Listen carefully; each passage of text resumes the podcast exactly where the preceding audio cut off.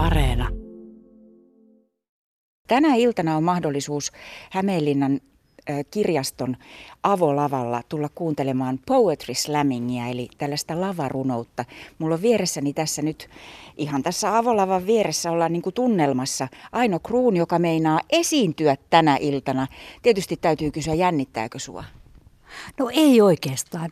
Tota, mä oon ollut kauhean esiintymisjännittäjä yleensä, mutta tota, mä oon tottunut tämmöiseen. Mä oon tullut siihen ikään, että mua ei hävetä enää mikään.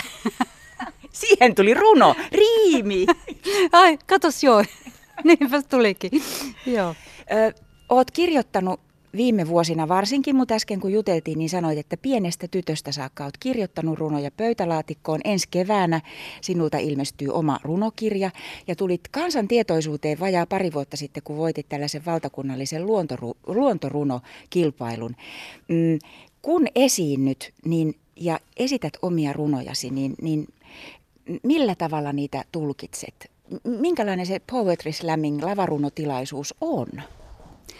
No siis mua helpotti se, että mä oon joskus jo 70-luvulla niin Kaliforniassa asuessani osallistunut tämmöisiin poetry readings, joita pidettiin Berkeleyn kampuksella paljon. Ja tota, siellä huomasin, että ne oli semmoisia rentoja tilaisuuksia kuppiloissa, mihin ihmiset tuli ja niillä oli joku lappunen kourassa ja sitten kukin luki omansa, että ei siinä tarvinnut olla mikään tämmöinen suuri lausuntataiteilija.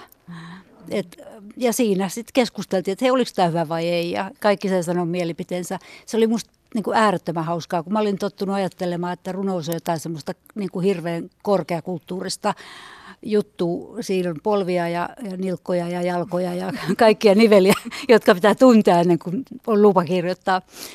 Niin tota, se oli jotenkin sellainen oivallus mulle.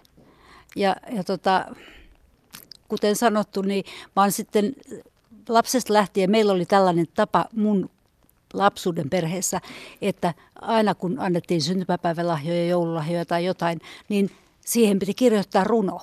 Ne oli semmoisia tota, riimi, pieniä riimirunoja, että mä oon muistaakseni 5-6-vuotiaana, kun kummitatini meni naimisiin, niin hänelle häälahjaksi antanut semmoisen itse koristelemani kanavakangas pyyhkeen ja siihen liittyy tämmöinen runo, että kun Helmi ja Ilkka tiskaa, he eivät toisiaan astioilla viskaa. Ei heiltä kuulu tuskan nyhkeet, koska heillä on hyvät pyyhkeet. Oi, ihana.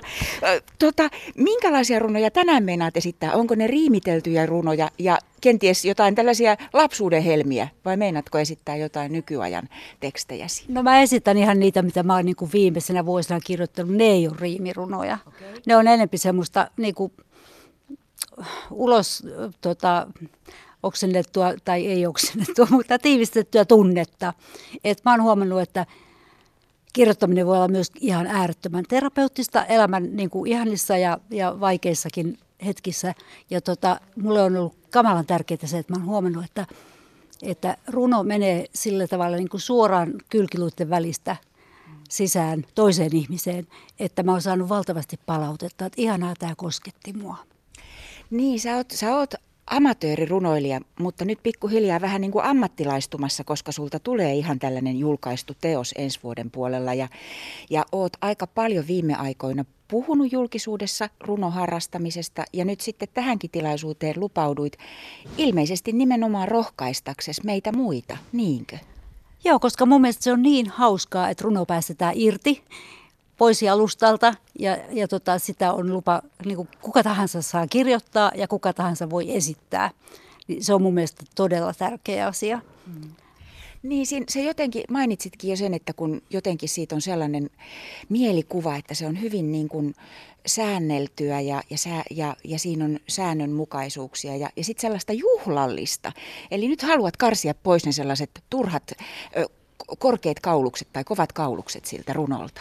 Joo, ja mä luulen, että ainoastaan se en ole minä, joka tätä haluaa, koska mulla on semmoinen tota, tunne, kun tällaisia näitä hienoja pieniä signaaleja kuuntelee, että runo on jotenkin niin kuin nousemassa.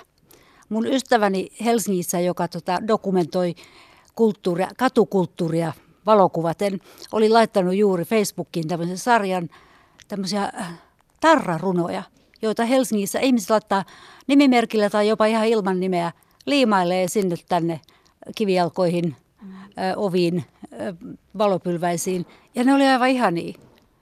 Ja mun mielestä se oli niin kuin hieno juttu. Mm. Et... Aino Kruun, ö, äsken Taavi tuossa kysyi, että tykkäänkö enemmän esittää tai kuunnella ja tunnustin, että runojen esittäminen on aika jännittävää. Ensinnäkin mua jännittää se, että osaanko sitä ulkoa ja sitten siinä on kaikkia muitakin rönsyjä. Kuinka rohkaisisit, mitä, jos nyt menisin tuohon lavalle, johon illalla tuodaan sitten mikrofoni. Mikrofoni, jossa on jalka. Sellainen lupaus täällä on, että, että tilaisuus on sellainen, että on avoin lava, mikrofoni ja sillä on jalka. Niin miten, miten mä nyt sitten, jos mä illalla tänne rohkaistun tulemaan, niin mitä mun täytyisi tehdä, mitä mulla pitää olla, miten pitäisi esiintyä apua? No ihan vaan sillä hei, lapulle mukaan runo ei sitten tarvitse tuota ulkoa muistaa. Ja sitten vaan reippaasti sinne tota, kertomaan se muille. Jokaisella on sisälukutaito. Ja mä veikkaan, että jos sä luet ääneen mitä tahansa tekstiä, niin tulehan se tunne siinä mukana, vaikka ei olisi opiskellut nä, tota, näyttelijäksi tai lausuntataiteilijaksi. Et, et ihan Mä oikeastaan heittäisin semmoisen haasteenkin, kun mä toivon, että tänne tulisi oikein monta ihmistä. Et tota, ja runo voi syntyä mistä tahansa asiasta. Että tota, mä ajattelin, että mä menen tästä nyt kotiin ja katon jonkun sellaisen asian tämän päivän lehdestä, missä mä teen illaksi jonkun tekstin. Tänä iltana Hämeenlinnan teatterin avolavalla voisitte tulla kuuntelemaan ja katsomaan, että minkälainen teksti Ainolta syntyy tämän päivän aikana.